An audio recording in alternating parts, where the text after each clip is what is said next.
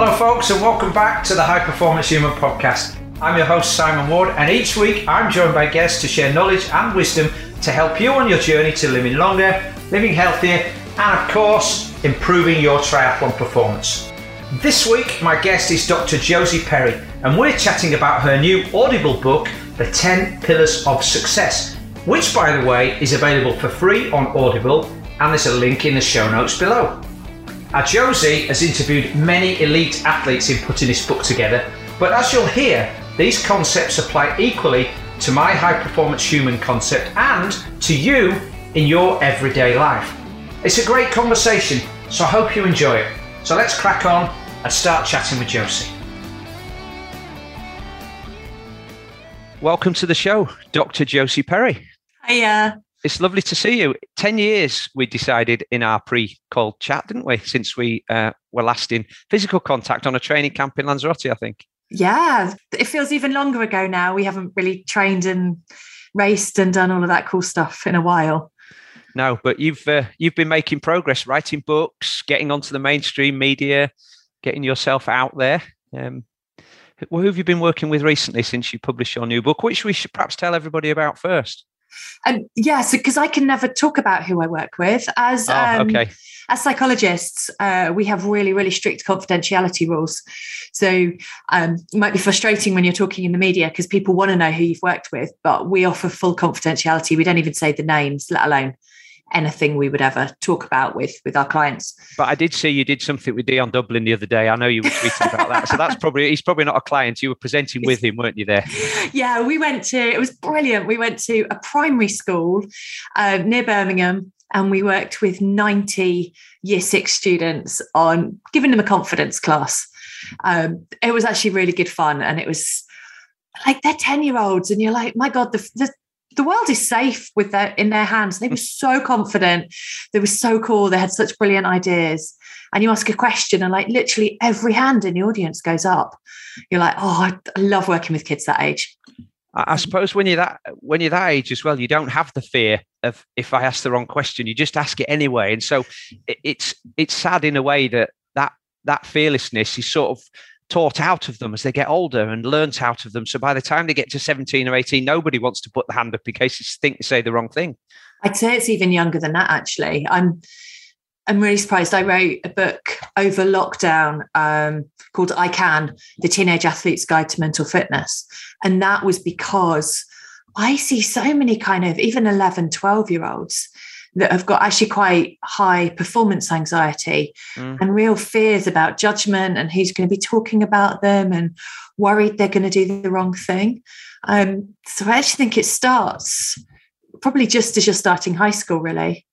Mm. I had a call with um, a guy called Rob Sleamaker actually uh, last week, he was the inventor of Trainer, the swim bench. Right. And we, we were talking about this thing about public opinion, and he said, I think he quoted Henry David Thoreau, so, and I'm, I might get this wrong, but it was something along the lines of public opinion is nowhere near of, about you, is nowhere near as you as as high as your own as your own opinion of yourself. Most definitely. Um, everybody is worried what everyone else is thinking about them, and most people are only thinking about themselves and worried about what everybody else is thinking about them. Mm. Um, yeah, how, how many people do you get that that are worried about DNFing in a race because they're worried about they're actually more worried about what other people think, and yet nobody really cares, do they? No, not at all. And even I notice a lot, not necessarily in triathlon, but in some of the other sports I work in, that younger athletes will stay in the sport a lot longer than they're enjoying it mm-hmm. because they're known as the tennis girl or the football boy, and they've built up that whole identity about mm-hmm. who they are. They don't really enjoy the sport anymore, but that's who they are, and that's what the way people think of them. Mm-hmm. And so they feel there's nothing else really to go and overtake it. So they kind of stick with things a lot longer than they should. Yeah, that, that identity thing. I've I've seen that in older triathletes as well who've been doing the sport for a long time they are perhaps known in their circle of friends as Mad Bob, the triathlete. You know, he does yeah. all those crazy endurance events. And I think some people kind of get off on that, sort of having this sort of um, unique individuality that nobody else has. Because most people talk about playing five-a-side football or playing golf, and there's oh no, but this Mad Bob, the triathlete, he's the he's the he's the standout one in the group. And when they can no longer do that, again, they, back to the child there, they they no longer feel like they fit into the, the group, do they? And and then that causes them some a lot of you know mental mental health issues. I think. Yeah, so that happens particularly if we get injured, or we start to fall out of love with what we're doing, or we find we're just getting slower and slower, and we really don't like that side to our sport. It can feel very hard to take the next step. So I really like to see athletes of any age who've got three or four different things that really matter to them. Mm. Um, I loved seeing that um, Alistair Brownlee this weekend went to the National Gravel Championships. Mm-hmm.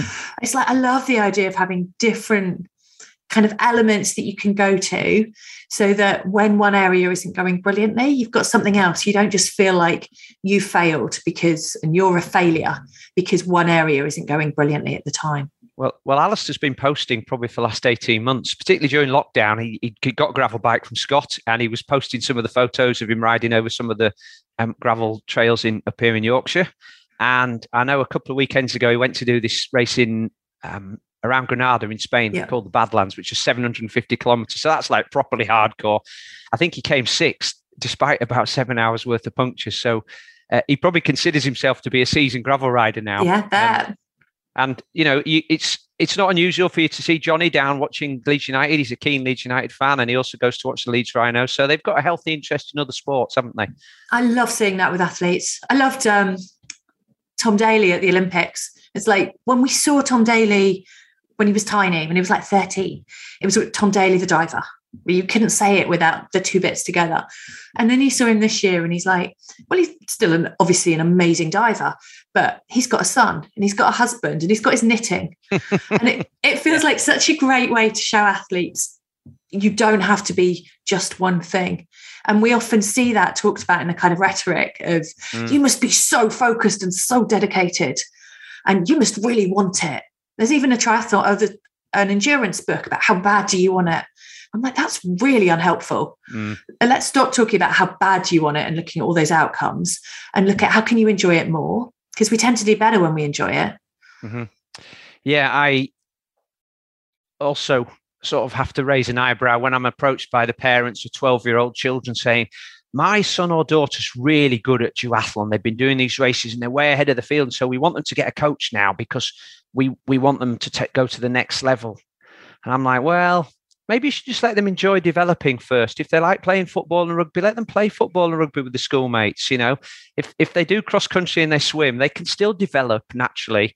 And let's see if they're still enjoying it when they're 16 or 17. And then if yeah. they're still at the top of the field and they want to progress, um, th- then then we can talk about having a full time coach. But for now, let, us just let them develop naturally. No, but I think they could be a world champion if we start now. I'm like, I wonder who's driving this. Yeah, it was really interesting. I was talking to um, a teacher this morning saying, I think sports scholarships at private schools are really dangerous because actually you're giving a child at 11 an identity that they're an athlete.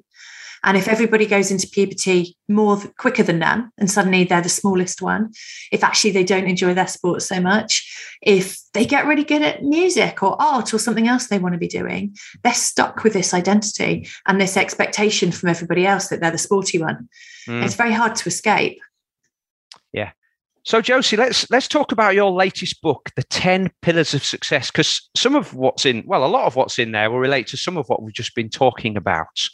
So why don't we go through the 10 steps individually we'll talk about how they relate to triathletes because that'll be most of my listeners, but also um, my listeners will be aware that I'm moving down this high performance human path of thinking about the individual because you can't put triathlon in a separate pillar, can you, when you're an individual? It has to exist alongside your life and your work and your role as a father or a mother or a son or whatever. And that has to live alongside you getting enough recovery in order for you to be um, performing at your best. And what I see in these 10 pillars are commonalities that exist throughout all of those. And, yeah. I, and, it, and it feels to me like if we had a, a Maslow's hierarchy of needs pyramid, these things would form the base of those. And if you can actually get all of these in place first, then any cycling, running, swimming you do is going to be so much more productive than if you try to do the cycling, running, swimming, and, and these things are, are sort of a bit broken. Definitely. Although, what I would say is, I would never expect to see someone have all 10 pillars because nobody is superhuman. It would be amazing if you could. Mm. Um, but what was really clear when I started this was I looked at all the psychology, psychological background, the evidence. I read goodness knows how many academic papers to really kind of pull together the evidence base alongside my thinking with the athletes and the high performers I tend to work with to see what those 10 pillars would be. And then when I had those 10 pillars, I did all the background research uh, to get the evidence as to why they're good for you, how they help you succeed. But to bring it to life, I wanted to interview somebody that had each of those pillars. Mm. And it was quite clear when I started researching that people usually had like a super pillar. So it was very clear when I was looking at gratitude who I wanted that person to be. Mm-hmm. It was very clear when I looked at internal insight. Instantly, I could think of that person. Um, there was one I wasn't so sure on, and that was pragmatic optimism. And I actually put a, a tweet out and was like, Who is the most optimistic person you know? And when I'd been writing about it in my head, pragmatic optimism is Tigger. It's that kind of absolute bounce. And um, the person that one of the people that was suggested, I chatted to him and he was like, My nickname's Tigger. And I was like, You're my guy. And he was phenomenal. Literally, the producer and I walked out of that interview bouncing because he was just so positive. You've got a Tigger. This was given to me by um, when I used to have my little personal training gym. Yeah. I used to take all of my towels from, you know, that the clients used once a, a week round to the laundrette. And the lady that ran it said, Oh, she used to call me Tigger because she said I used to bounce in, happy as Larry when she was on a bit of a downer. She thought I'd had half a dozen cups of coffee. And um, when she left, she said, "Oh, I've got your little present," and she gave me this little Tigger. So he sits, he sits in the kitchen here, um, underneath the table as a as a reminder of uh, pragmatic optimism every day. So Tigger's a, na- Tigger's a nickname that's been uh, that's been given to me by more than a few people. Brilliant. I remember doing my very first Ironman in Zurich, which I think was about 2006, 2007. And um, I had a Tigger towel for transition because mm-hmm. I was like, right, that's how I want to remember to be. When I go out on that bike and when I go out on the run, I want to have that kind of optimism and the bounce with it. Such a good kind of metaphor um, for that kind of pillar of success. So yeah, each each chapter is a psychological characteristic. Some of us are very lucky to be born with that characteristic, and you mm. kind of have it innately. But they're all characteristics we can develop as well. Well, that was one of my questions. Is um, can somebody be taught to be mentally strong? I mean, not all of these are about, well, I suppose all of these, if you put them together, do equal mental strength, but you can be mentally strong without some of them, can't you? Because you just said nobody's going to have all 10. But I, I do wonder about mental strength and resilience. Do that, are those two the same thing or are they different? So, when I started as a sports psychologist, I talked lots about mental strength because it felt like a really good kind of marketing tool. Um, people, and I will get people all the time. My inquiries will come through with, I want more mental strength. And to be fair, I usually write back to those people and say, I'm not the psychologist for you because I don't really believe in mental strength. Mm. I believe in mental flexibility. And I think if you can have real flexibility, sometimes that will be strong. Actually, sometimes that will be saying, This isn't for me right now. I need to go and do something else. Um, so you mentioned DNFs earlier. People will really beat themselves up over a DNF. Actually, for their well-being, for their long-term abilities as an athlete, sometimes the DNF is by far the most sensible, rational, mm-hmm. good decision you can make. And yet we have this culture of I never quit. Well, actually, sometimes quitting is a really good option for you, and you will come back and do far better because of it what, what was it David Brent said? Winners never quit and quitters never win, but people who never win and never quit are just stupid.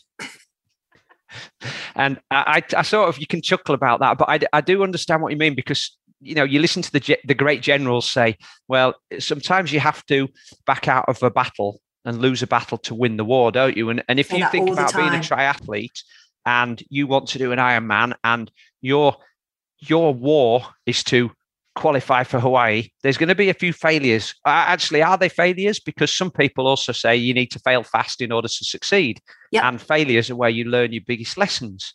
So I've never agreed with the idea that you, D, you, you know, DNF's a failure or that a DNS is a is, is a failure because I think you have to have emotional intelligence. You talked about Alistair Brownlee there.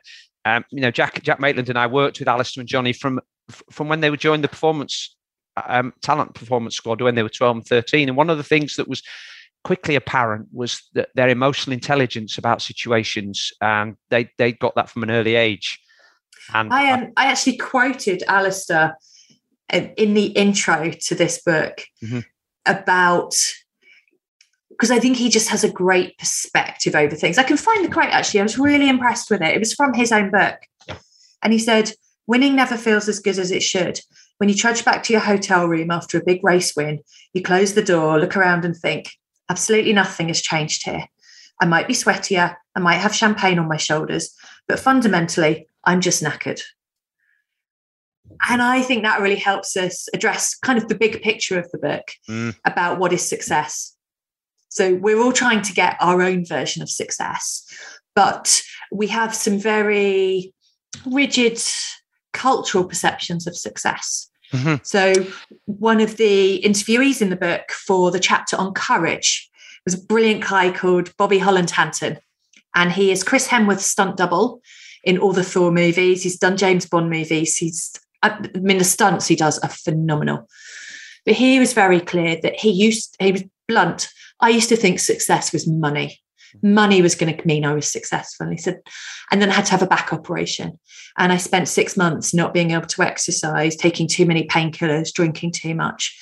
And I came out of the end of that and realized it was about being happy with family around me that loved me. And Kelly Holmes was another interviewee. And I interviewed her for the chapter on belonging. And she said, I used to think success was Olympic gold medals. And then I got two, and they're great, but they don't give you the same feelings mm. that I've got from running a huge fitness group during lockdown, where I've built brilliant friends and brilliant contacts, and I've created a community. Have you read Cath Bishop's book, The Long Yes, Win? I know Cath well. Well, Cath, Cath was a guest on the podcast, and what you're saying there seems to resonate very strongly with her book about um, firstly, when she won the silver, the commentator says, and Cath, and I think it was Kath Grainger, it's only a silver for Great Britain. I'm like, oh my God, it's only a silver. We tried our hearts out like for eight years to get this. Don't don't you dare say it's only a silver. Yeah. And then you and then you get off the plane, British Airways have put all the gold medalists in first class, and everybody else is sort of asked to walk out the back as if they don't count. But when yeah. you do get a gold medal, you talk and she said exactly the same as you have, that a lot of those people like feel incredible pressure and yet not much success for winning that gold medal. And and almost like Alistair's articulated there, just going back to your room and thinking, actually, what's changed? I've got a gold medal. I'll be on TV for a few days, and then it's back to work on Monday morning at six o'clock. Yeah. So a lot of the work I end up doing with athletes is about trying to change the metrics through which they measure their success. And triathlon is horrendous for this because we have swim metrics, we have bike metrics, we have run metrics, we have Strava ah, and don't get me started. On, don't get me started on Strava. Well, yeah, um, we have all of these ways to measure ourselves over things that fundamentally are not that hmm. important. Mm. And so I spend a lot of time uh, working on athletes' values, and we will look really hard of what three values are at your core if I chopped you in half and you were a stick of rock and we could see what runs all the way through you, what really matters, what are those values? And how do we start to design metrics for your triathlon that match those values? Mm. Because then you know whether to be proud when you cross the finish line. And talking about that, um, the DNF thing, I did uh, the national middle distance champs a few months ago. And um, it was horrific weather. I was not, I hadn't trained well enough for it. I shouldn't have started anyway. But I had a good swim, had a dreadful bike, came off the bike, and my daughter, who's four, said to me, Mummy, what took you so long? Just a bit of a stab in the heart. Um, she was soaked. They had, my husband and her, bless them, had stood outside basically for five hours in the rain. And I had 13 miles to go and run, and my back was in absolute agony. And I could have finished, and I knew I'd actually get a medal in my age group if I finished but I had the two values of mine one success and one is family. And it was a real kind of battle between values of, well, success would mean I finish, whether I walk, whether I'm in agony, whatever happens. Family means actually I turn around, I go and pick her up, and we go home because I don't want her to mm. think about triathlon being a miserable thing you do, standing for five hours in the rain and the mud. She deserves better than that. And I, at a kilometre, I turned around, I went back to transition, and we left. And that was a real battle of values because I also want her to to learn that you don't quit something halfway through. Mm-hmm. You push yourself. But sometimes those values really matter to make the best decision for you in that moment. Mm. I mean, for me, you know, I'm I'm in my late fifties now. So what's important to me is still being able to go out on my bike with friends in 10 or 15 years time. And I've got a few friends that are in the 70s that are, you know, I've seen a few this weekend and last weekend that are still doing triathlon in the late 60s and 70s. And those are my, you know, I, as much as I admire Alistair and I'm inspired by everything Alistair's done, I can't be like Alistair. I'm not going to be a world champion or Olympic champion, but there's nothing to stop me in being aspiring to be a super fit 75 year old still able to choose to rock up to a triathlon if I want. And yep. I, I see people who go, Oh, yeah, God, that was slow. And I'm like, You're the only person on the start line of your age. That means you're winning the game of life. It doesn't matter about your performance in triathlon because nobody else in your age category has actually managed to get this far to the start line. So that's a victory in itself. Yeah. A victory at 75 is being able to get to the pool and swim an hour, isn't it? You know, so we have to we have to reassess what our victories are. Not even if we're losing our FTP and our running speed, we're still able to do it. And think of how many people at 75 are are just not able to even even move around freely. Never mind swim, bike, and run every week yeah, I'm most inspired probably by a friend of mine, Eddie Brocklesby. Mm. So she's 78, um, does Ironman, as you do. She does probably three times as much training as I do. Um, that's kind of like you're like yeah i want to be that active i want to be able to go swimming running and cycling when i'm much older and she it's not like she has an easy life. She squashes it between running a brilliant charity. Um, but but we get that vicarious confidence from people that are a bit like us but doing really well. Mm-hmm. those people can be much more inspiring than the olympians who are brilliant but they're on a different planet to most mm. of us. You going back to the dnf thing uh, finally i had a um, uh, an athlete i work with. He wanted to he's, he's been training for triathlon he's also been working on the front line as an a&e consultant for the last 18 months so you know highly stressful and he decided he wanted to do a 100k ultra and at, at 65k, he had to pull out because his hamstring and his glute had tightened up so much he could hardly walk. And after a few days of reflection, he said to me, Do you know what? I'm really happy about that race because I wanted to know what my limits were, and I've actually found them. I've actually pushed myself as far as I could go. Now, how many people actually get to say that? Yeah. That I want to see how far I can go. Well, I've found out how far I can go, and it's 65 kilometers. And if I come back in the future, I might get to 80, I might get to 100. But I'm not, if, if, if I'd got to 100 and thought, actually, that wasn't that hard, I'd have been less satisfied than having to pull out, having come to a standstill, which is a refreshing attitude, but actually quite unusual. It is unusual, but yeah, a really nice way of looking at it. Mm. So let, let's talk about these pillars then. So, excuse me if I've got them in the wrong order from your book, but I, I, this is the order I wrote down. So, belonging. Now you mentioned Kelly Holmes and belonging there. I, explain how, uh, in a maybe a sense or two, how most people listening would sort of get this sense of belonging, and and maybe they could start working on that, or or is belonging something you can work on? Most definitely. So it's probably I would say it's one of the most fundamental pillars. There's a really nice um, theory that we use a lot in motivational psychology called self determination theory. Mm-hmm. And it highlights that in order to have that kind of innate, intrinsic motivation to go and do things, we need three things in place. And the first thing we need in place is a sense of belonging. We need to feel connected to other people. We need to feel like we're not alone. We need to know there's other people on our side. And when we have that, we're able to go and perform much better. And so we'll often use it in sport, um, particularly I find for pro athletes who might not be in kind of a tra- team training environment. So if you're a footballer, you, you train with your team every day. But if you're, say, a pro triathlete, you you might live in a great place for sport, but you might not necessarily have a team of people you train with. I think they do that a little bit more in the States now, where they might have endurance runners all live together. Mm. Um, or you might be in a cycling team and you might do some training together, but often you're quite lonely. And that bit can make it very hard to keep going when you don't feel like other people are getting what you're going through. So, listening to what you're saying there, you talk about teamwork. And I guess for the age group triathletes listening to this, that teamwork could be your mates you cycle with on a Sunday, it could be your masters group you swim with, it could be yeah. the guys you run with. And I think over the last 18 months, at times when we weren't able to mix or we could only mix a, a lot of people have found that triathlon is a very lonely sport if they hadn't realized before and perhaps that was the element they were missing and why their mojos have gone astray. Yeah. Um, so maybe that's one thing that we could try and do is if, if is explore well working out with other people if you've lost your mojo and just get a bit of fun back in. Um, social media can be good for that. So there are many, many bad things that come with social media, particularly as an athlete with all the comparisons. Mm. But it can be a very good way of finding your tribe. Mm-hmm. Um, and we found that particularly with lockdown where you weren't near other people.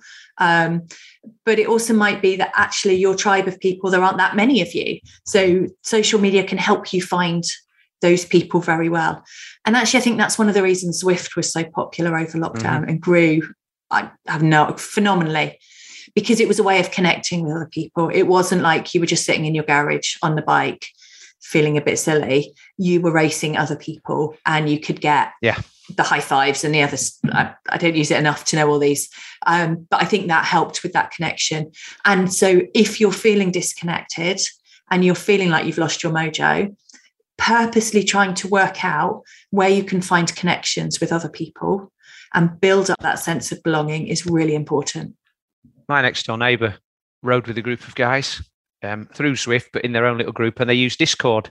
So you know, quite often on a Saturday morning in the winter when the weather wasn't so good, I'd be going out to get my bike, and I could hear him chatting away with all his mates and having a right old laugh. And I thought yeah. that was that was really cool because you know, on a Saturday morning when the weather's not good and you're told you've got to lockdown, I mean, what could make you feel more miserable about life? Um, but it it seems to me then that that team sense of belonging comes back to harmony. Now, that, that's not one of your 10 pillars, but often when I talk to athletes and coaches, they talk about harmony and those athletes that perform best have balance in their life and harmony and happiness. It's interesting you say happiness because actually, one of the interviewee, a lot of the interviews said they thought success was happiness. And then they'd actually draw back a bit and go, no, maybe it's not happiness, it's contentment. Mm because happiness to feel happiness you also need to feel sadness. You need to feel you need to be able to compare it with something. Whereas contentment maybe that a&e consultant you were talking about can be content that actually really pushed really tried hard and found out. So i would say probably the closest chapter to that is actually gratitude. Mm. and the interviewee i used for gratitude i th- there was no thought whatsoever. It was obvious um, and I went to Lucy Gossage because yeah, yeah. She, the way she, I've raced against her a couple of times, so we know each other a little, but the way she comes across is just full of gratitude that she's got a body that allows her to go out and do these amazing things. And her her day job is as an oncologist and she works with young people dealing with a horrible disease. Mm. And she would talk about how and she'd have to go and do her long runs at eight o'clock at night after clinics on very dull ring roads around Nottinghamshire because it was the only place safe and light enough to do it. And you'd be like, oh, how could you do that? She was like, because the whole time I was thinking, I get to do this. Mm-hmm. And that attitude that sometimes we can see with people in triathlon of, oh, I've got to do this today. Mm-hmm. When you turn it into, I get to do this today, it becomes so much more positive and it's a i am really lucky. My body allows me to do this. I've got some genes and physiology that allow me to do it well. And i get to do this other amazing stuff on the side. And we mentioned earlier about having different identities. I think that can be really valuable because if her training goes badly she's got her day job. If her day job is a really difficult horrible day then she can go and lose herself in her running and work through it. Mm. so so I would say probably gratitude is closest to that harmony. And it's one thing I will say to athletes when they're struggling before you go to bed tonight, either say to yourself or your partner, one thing you are grateful for today. Mm-hmm. You finish the day on a high. I read Tim Ferriss's book Tools of Titans a few years ago. I don't know if you've read that book, yeah. and that was uh, a summary of 200 of his podcast guests uh, across a whole range of spheres, but probably high performance humans from media to the arts to sport to politics and, and military. And I was quite surprised about the number of those people who, despite having lives that most of us look at and say, oh, they're really busy, found time in their lives to keep a gratitude diary, whether that yeah. was formally writing something down every morning or informally just saying prayers and um, expressing their gratitude internally. Um, a lot of them are also involved in some sort of some sort of mindfulness and meditation or or prayer on a regular basis. And yet, and again, they found time to do that. Whereas most people say, I don't have time because I'm too busy. So yeah. again, what's important in your life and how practicing that gratitude on a daily basis seems to um, seems to put everything else into perspective. It does, and it was the chapter when researching I'd say would surprised me the most mm. for the huge benefits it brings. Simple things like people who have more gratitude live longer. Mm-hmm. They recover quicker from operations. They they get healthier quicker. There were so many elements. And maybe it's that you're able to see things more positively because you're always putting that positive spin on things. But it, that one really surprised me. And they earn much more money if, if you want a really callous, blunt one for it, um, actually had much higher. They would measure gratitude levels of people in university, and then they go and check on them 10 years later and see mm-hmm. what they were earning. And they actually earned more. So um, the gratitude and I think the optimism would really surprise me because you see them and you go, yeah, that makes you feel happier. You live a nicer life if you have that perspective. But actually, there's some kind of cold hard facts about mm. you do have a better life, you earn more, you recover quicker from the tough stuff. I, I, I read, I can't remember where I read this, but um, it was about a couple who were having a hard time. The husband was not enjoying life with his wife, and he'd had some counselling. And the counsellor says, "Well, there must be things you like about your wife. There must be things that you are grateful for. Why don't you start thinking about those, the positive things? Go home every day and write one thing do you love about your wife? And so he did. And six months later, he said the marriage had never been better because he realized there was so much more about his wife that he loved. But he was just Aww. focusing on these one or two things every day that really upset him. And when he started focusing on the positive stuff, those things just paled into the background. Yeah, it was really interesting actually. Um, Cath Bishop, who you mentioned, uh, put something I think on Instagram today, and it was a, a quote I think from Einstein, who'd been teaching a class, and he'd put up the nine times table on the blackboard and he'd got one to eight or one to nine right. And then 10 times nine, he'd got incorrect. And the whole class pointed out what he'd done wrong. And nobody pointed out the nine sums that he had got right. And we we absolutely do that in life. Um, and often we do it with ourselves for a very mm. our, our brain's job is to keep us alive. So our brain's job isn't to be a high performing human. It, it, doesn't really care about that. It cares that we stay alive and it will do whatever it takes to keep us alive. And often that is remembering the negatives very strongly. So we go, don't go and do them again and put ourselves at risk. So we are kind of attuned to remember those negatives very well.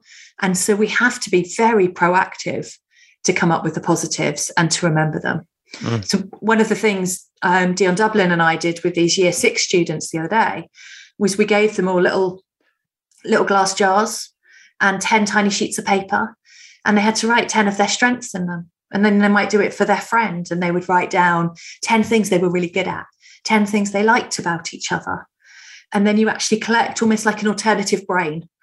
So not that negative one but you've got your own one that you can go and look at. Mm. Lovely.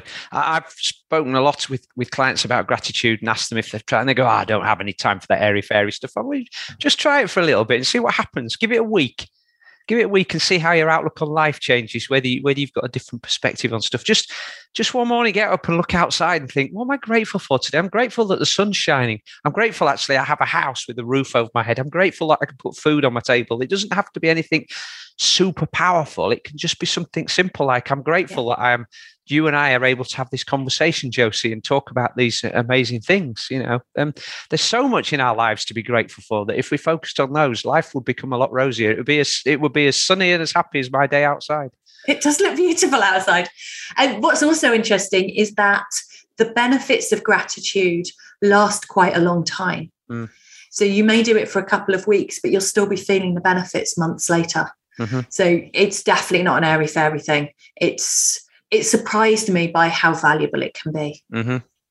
I like two of your pillars, mastery and process. Yeah. Now it seems to me that the most successful people focus on doing things better and focusing on the doing the simple things, getting the basics right. Yes. And where I see a lot of recreational athletes probably more focused on outcomes and the result. But of course, the result is the is actually the summation of all of those processes, isn't it?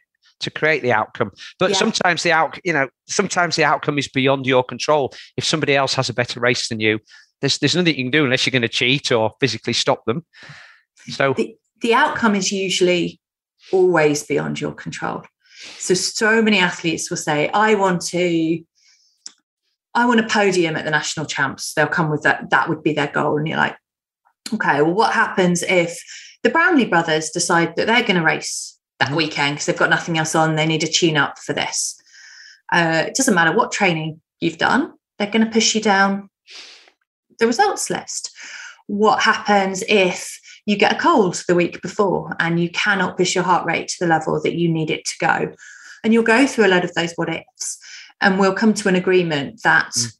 what's what what would help them feel as successful as podiuming it could be like the one where i had at the english national champs for half ironman distance that there were so few people in my age group that i could have walked the run and still got a podium well that wouldn't have i mean it would look nice to have another medal and it probably sounds good on your race CV, but it doesn't actually mean anything because you know mm. you didn't have to work hard for it. You know you didn't have to push yourself way outside your comfort zone. So we try and take it back to you actually look at your values, what really matters to you, how and often they'll come back with, I want to feel proud when I cross the finish line. Mm-hmm. And then we're like, right, what makes you feel proud? So you'll often draw those outcomes back into things that are much more within their control.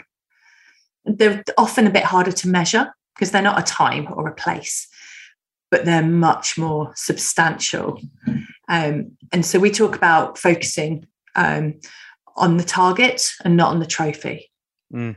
And so everything is pulling it back down to how do I focus on just what I need to do now on those processes mm-hmm. and forget about that thing that might come at the end of it because I can't control that. It's complete waste of energy to focus on the outcome. Well, and of course, if you become a master and we all have the ability don't we? We we yeah. could be we could all be world champions at the process. We might not be world champions in the truest sense that we're the fastest because again there is some genetic um, there's some genetic contribution to that you know choosing that, that, old thing about choosing the right parents.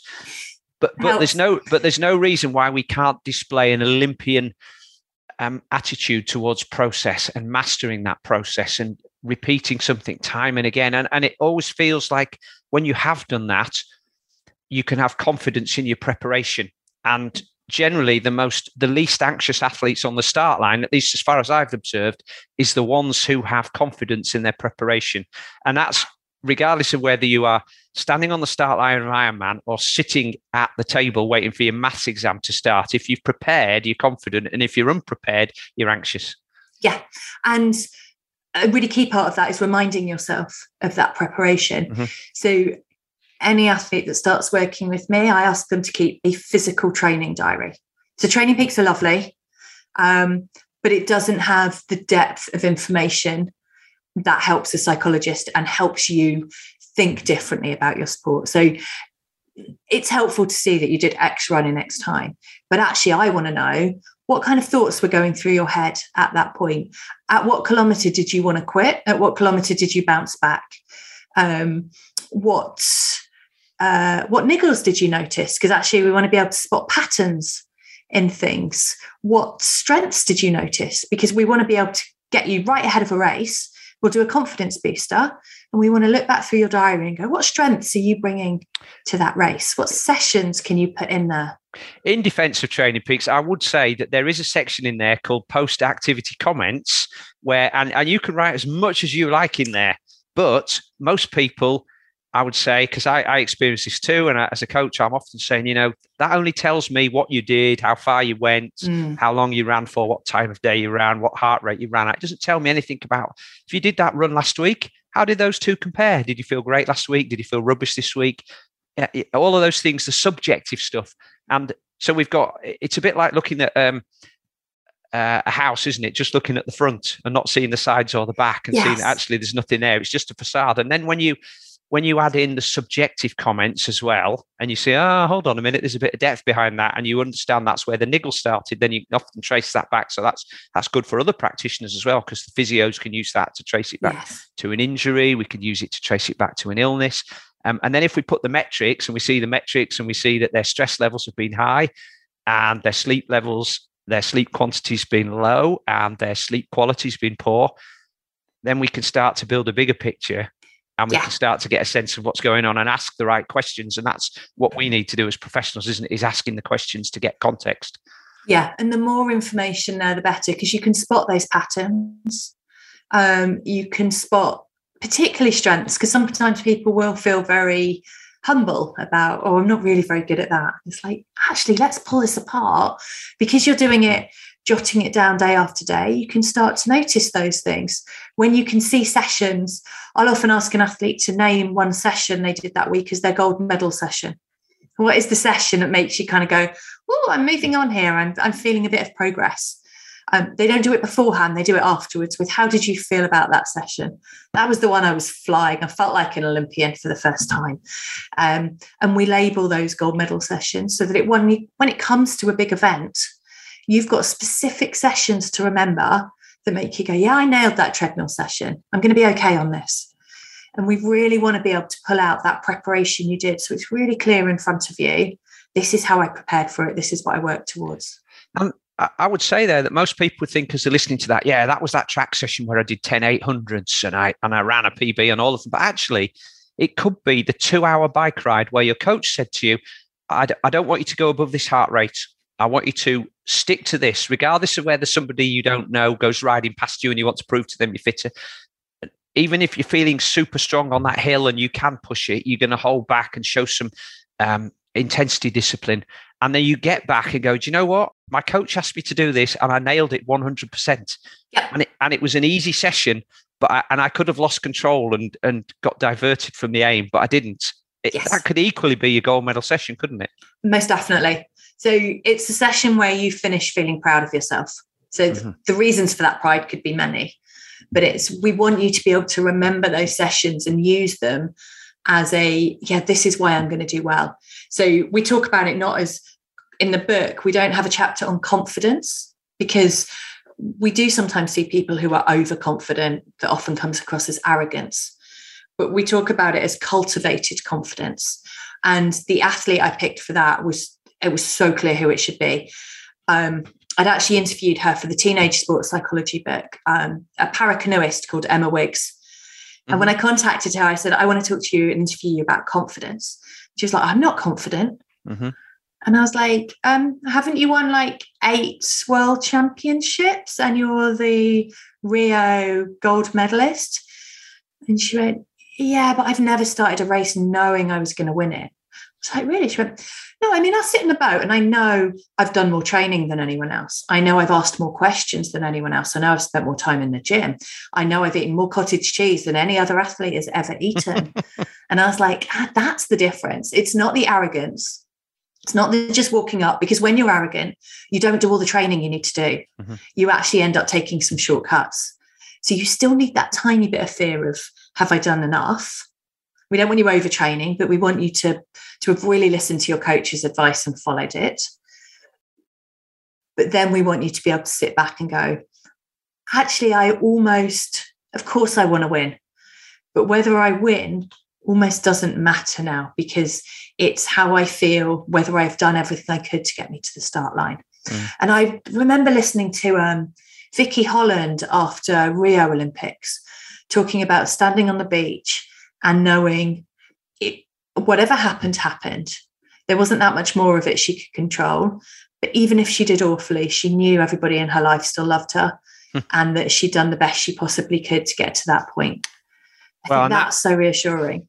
and that brings us back to belonging, doesn't it? And gratitude and everything yep. else. So the, these things are all connected. And again, going back to what I was saying at the beginning about things existing in separate pillars, that's not true. They're they're all sort of got little. They all build bits, on each other bits as well. of the web. Yeah. Yes. Yeah. Um, because uh, chapter four is called a powerful purpose, and that really builds on the sense of belonging, using your mastery for good, knowing why you're doing things, which is the autonomy.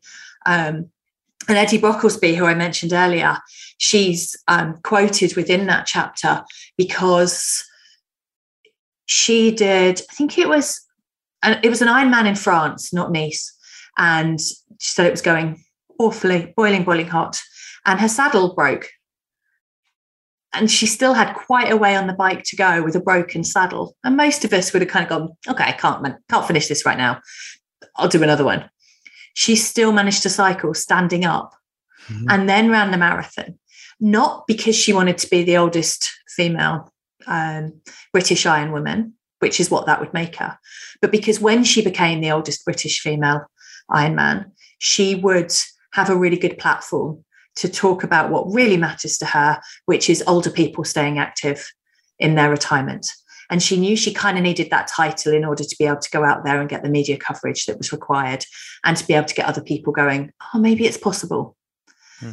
And that purpose bit is so powerful. But it was built on her sense of belonging to that community. Hmm. It, it feels like there's a lot of things that, well, a lot of these pillars we, we don't really give much thought to they're, they're either there or they're not, and whether they are or they're not, no nobody's really that concerned because there's more important things like how many Strava thumbs up we got and what's our FTP. But actually, going back to where we started about the foundations and putting these at the very bottom, you know, if the if you've got all of these pillars in some way and you can keep working them, because I know you said nobody's going to have all ten scoring 10 out of 10 for, for each one but that doesn't mean you can't keep working to improve does it because that's the whole essence for me of being a high performance human is you you keep working on your strengths, but you also keep working on your weakness. And as long as you keep moving the slider or the needle in the direction you want to go, yes. that that's that's the that's the point, isn't it? Is let's try and keep moving it in a positive direction. It's like like walking to the horizon. You're never going to get there, but you can keep walking towards it. That's why I like so much of my work is driven by values. So when you know your values, they're super helpful because when you're clear on what they are, you can see when they get violated, you are unlikely to perform at your best.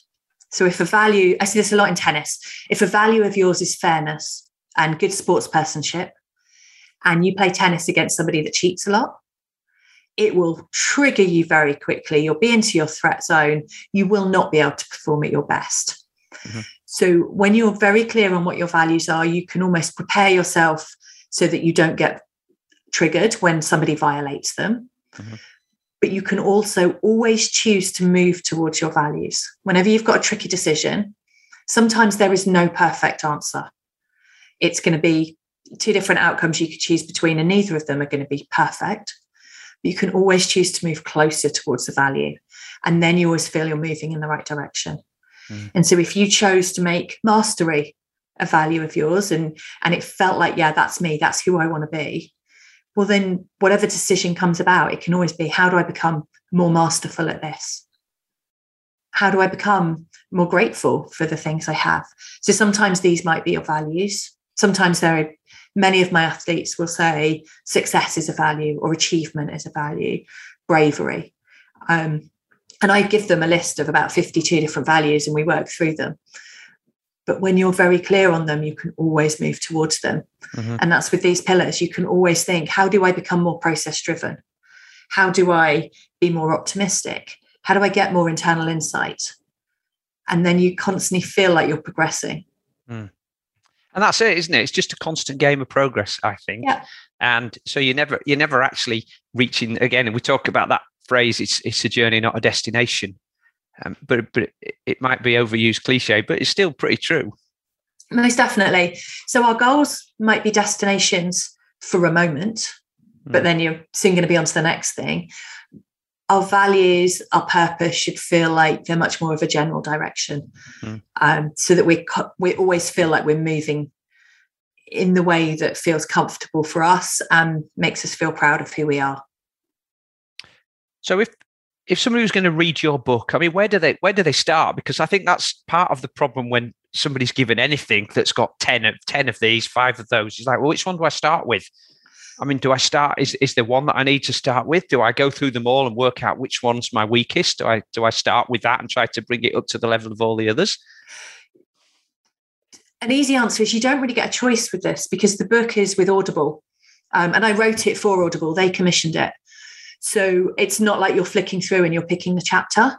You hopefully you listen to all of it. Um, so within that, I guess I ask people to you listen to them, you work out which ones you might already have. And then you you're kind of thinking through it, which one would help me more to have more of. Mm-hmm. And within the book, then you have all of that background. You have the um, I guess the insights from the people that we're featuring within it. But then there is also a large section towards the end of each chapter that tells you how to start growing that.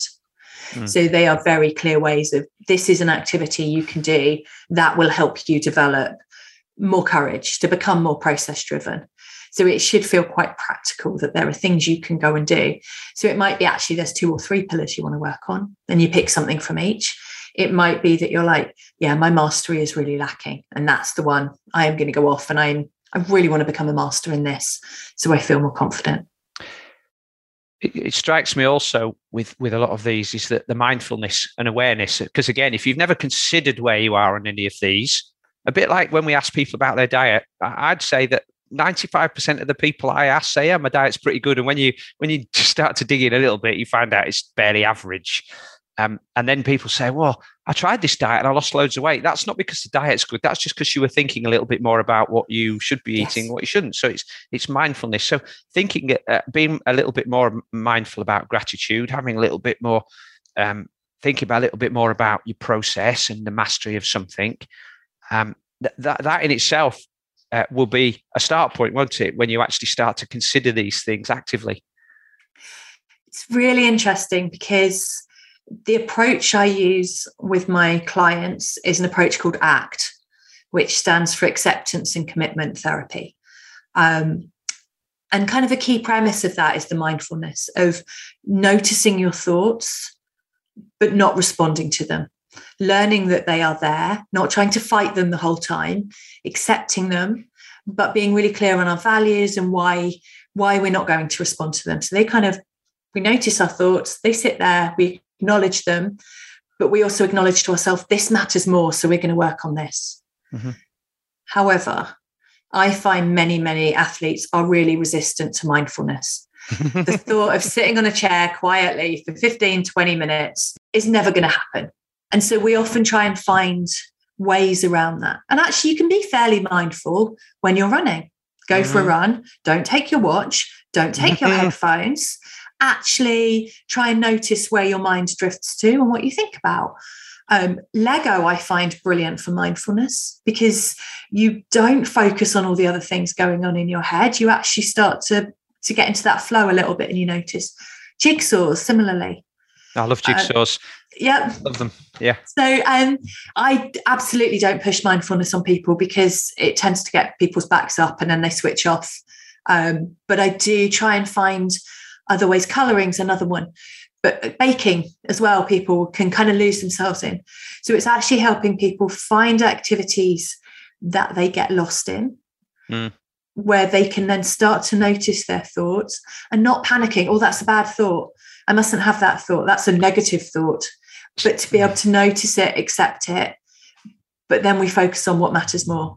So i don't know if you've ever done any of the headspace meditation yeah. But when you're doing the initial, the basic series that you you get introduced to, one of the um, one of the processes he he um, goes through is where you sit and you talk about your thoughts, and people think it's about trying to empty your mind. And he says, "Well, look, just imagine you're sitting and watching the road, and the cars are going past. You just go, well, that's a red car, and it goes past. You're not going, that's a red car. I don't like it. It's dirty. You're just like, there's a red car. Oh, and there's a blue car. That's a white car. That's a truck going past, and there's a bus. Right? You just they're just like the thoughts moving backwards and forwards. And yeah. once you once you get into this, you realize that meditation doesn't have to be done formally by sitting down. You could actually meditate while you're out running. So then I move on to Malcolm Brown, the running coach of the Brownlees, associated with Kelly Holmes and Paula Radcliffe. talks about the process of becoming a really good runner starts with being associated with what you're doing when you're running, running through yes. the woods, not concentrating on your pace, but just aware of the twigs and the branches and the leaves crackling under your feet, noticing the sounds of the birds, noticing the way the landscape changes, and, and just getting at one with nature not focusing on art. My my pace isn't fast enough. My heart rate's too low. Yeah. So again, that that takes us back to process. And then if you can go through a whole run like that, all, all of a sudden you've run for sixty minutes.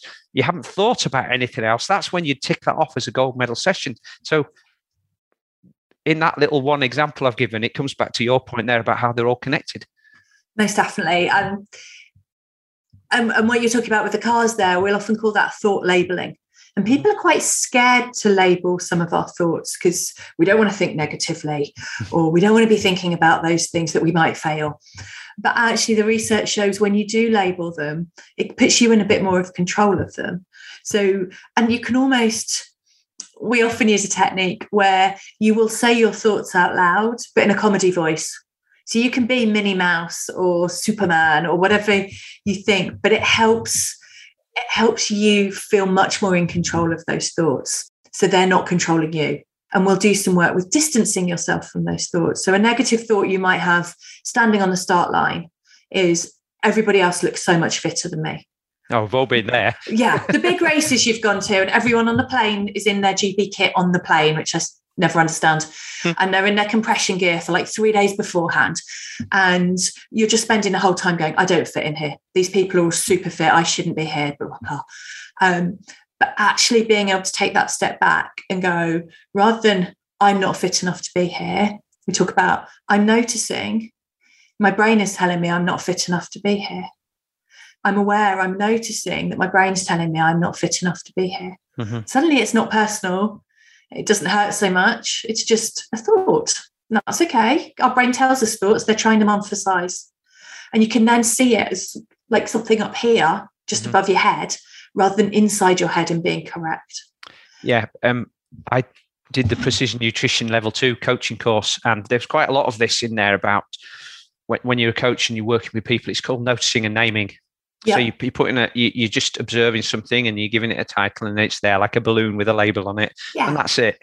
So if I'm noticing that you've got a pink jumper on today, I'm not I'm not being critical about that. It doesn't mean that I like it or I dislike it. I'm just saying you've got a, you've got those um, connected earbuds in. You know, you've got uh, looks like you've got blue paint on your walls with the sunlight behind. So you know you've got that picture on the wall. I'm just observing and and, yeah. and just saying what I observe and you can and that allows you to do things without being critical doesn't it? Whereas a lot of times people say or people think you you've got that pink jumper on. Oh so you don't like it? No no no that's not what i said. Yeah. And and it takes away a lot of the judgment. And when we can start to think like that we might realize people are mm. judging mm. us less mm-hmm. than we worry about too. And a huge number particularly of the younger athletes that i see are really worried about judgment mm. um, and what people are saying about them and talking about them. And and sometimes they're right. So we're not we're not going to take it away. Some elite athletes will see the things that are written on social media about them and they can be horrible. Um, some people will know the whatsapp groups that go on of people discussing other people's results. So mm. there is judgment out there but we want to reduce certainly how much of it you have on yourself and how much you feel that judgment matters Mm. So some of that is boosting your own self-confidence, but some of it is that labeling of, yeah, this is this is that thought, but it doesn't mean it's right or wrong. It's just a thought. So the bottom line here, Josie, is wherever you feel like your start point is, if you actively think about these 10 pillars and how they relate to you and your current situation without being judgmental, just notice and name, as we've said. Yeah. And then try to work on nudging each of them in the direction you want to go. That's progress. And we all have different start points and we all have different end points. And if you start at a higher level than me and end at a higher level than me, that doesn't mean you've done better. It's because we might equal it. We might both have moved on by the same amount. It's just moving forward from our start point to somewhere that takes us to a better place. Yeah. And it's, we're all going to have different goals we all come into life with different entitlements with different different values with different genetics and family and environments and everything. So everyone is starting from a different point. And one of the issues in modern life is we tend to compare ourselves with everybody mm. and forget that we're all starting from those different points. And we all have different values that are going to take us to different places. So your goal in life might or your purpose in life might be incredibly different to mine. And when we're constantly comparing that's really unhelpful mm. um, and if you're trying to achieve somebody else's goals because that's what the metrics are that we've seen that look glamorous and we'd like to get those we'll never feel authentically us and we'll never feel like we've achieved it anyway. So I guess part of it is one, accepting where we start from, not in a judgmental way, it's just very black and mm-hmm. white. Mm-hmm. Well, this is what I'm starting from. Two is knowing where you want to go to, and that's that purpose. And then three, I guess, is using these pillars to kind of pick off what do I need to do more of that's going to help me get there. And not just get there in a high performance way, but get me in a way that I feel I enjoy the journey. Because we tend to rush things so much when we're high performing people, often have a lot of perfectionistic tendencies, are often rushing through things to get there and feel it needs to be done now. And that strips out so much joy of the journey that actually I'd like to see people almost taking a step back. If there was another pillar I'd have added in, it probably would have been something around celebrating mm-hmm. because I think we kind of beat ourselves up so mm. much and we just move on to the next thing because we feel like we've got to get there. And I think the people that do well are the people that kind of stop, smell the roses, celebrate those successes, and then see what you can learn from those to, to keep moving forward. Mm. Great summary, Josie. Thank you. So, the book's not available as a book, just Audible now. So it's on Audible. Um, hopefully, it will come out as a book next year. Um, but it was written as an exclusive for Audible, and they get it for a year. Um, okay. Yeah, so it's called the Ten Pillars of Success. Well, we'll put a link to that in the show notes. Brilliant. And we'll share all of your other social media links that you care to uh, care to share with the world, and hopefully, um, you will have a few more Audible sales. Fabulous! Oh no, it's free. Oh, it's free. Well, yeah, that's even are, better, isn't it? Yeah, yeah, definitely download it. Um, if so, if you are on Audible, it's um, one of their plus um, books, so anybody can download it as an additional extra. Okay, well, absolutely no reason then for people not exactly. to get a copy. Is there? I mean, it's uh, Audible subscriptions free, the book's free, um, and all of these little skills that you work on are free as well. No cost involved, and uh, start tomorrow on the journey, the long journey to be a higher performing human. Brilliant. Thank you. Dr. Josie Perry, it's been it's been an absolute pleasure catching up with you. Thank you so much for your time today. And I look forward to chatting with you again in the future. You too. Bye. Thank you to Josie for joining me on this week's show. There are links to everything we discussed in the show notes below. I really appreciate you listening to the High Performance Human podcast.